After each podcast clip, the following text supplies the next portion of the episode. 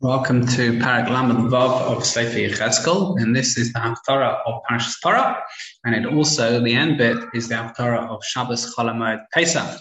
Uh, here we have a prophecy, a vision of, of Nechama, uh, as you would um, expect from the things leading up to Pesach, um, but it's not just Nechama, uh, it is the mountains of Klal Yisrael. They're going to produce, they're going to branch as fruit for the people, um, which means that Klal human and animal, animal population would expand greatly. Pesach is very much about expansion. It's about creation as a nation, um, and it's about uh, what we call chesed, not chesed as in kindness, but the energy called chesed, represented by Avram Avinu, Avram and Pesach being connected as the brother of the Torah rights in Hilchas Rosh Chodesh, quoted in the Torah. Uh, it, is, it is the initiation of the people and therefore expansion is absolutely the right word for it. Um, says that Hashem is going to ensure that we're going to attain spiritual heights which will correlate, which will match the holiness of Eretz Yisrael. It compares Klal Yisrael to the impurity of um, a woman who is menstruating. And then Hashem longs for the time where he can be reunited with his wife and others, Klal Yisrael. And this, of course, is out for Parashas Para, talking about purity.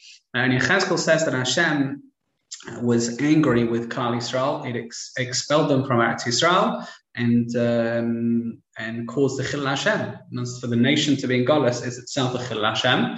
Um, however, even though Klal Yisrael didn't merit to be redeemed, but Hashem pitied his name and therefore gave them a new Lev Chadash, a new spirit, a heart of not uh, a heart of flesh, a heart of Lev Basar to accept Hashem.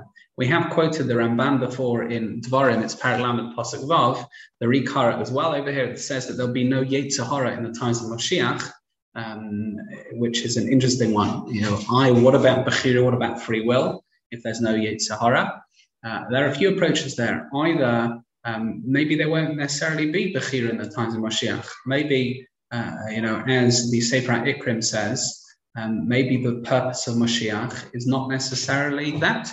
It's not necessarily earning reward. It's just to show that a world can be perfect. Um, that is one option. Fits better according to the Rishonim Behold, that the main world is not the world of Mashiach, but the world of Olam Haba, what they call Olam Haba, which is the world of the Neshamas after a person dies. Um, or it could be that maybe there will be Bechira, but the choice will not be between good and bad, or between good and better. And therefore, the absence of Yetzer Hara doesn't mean that we'll all be total, total potential, reach our total potentials, automatically there'll still be some choice, but it won't be the choices we have today between good and bad, but between various levels of good, and it's good and brilliant.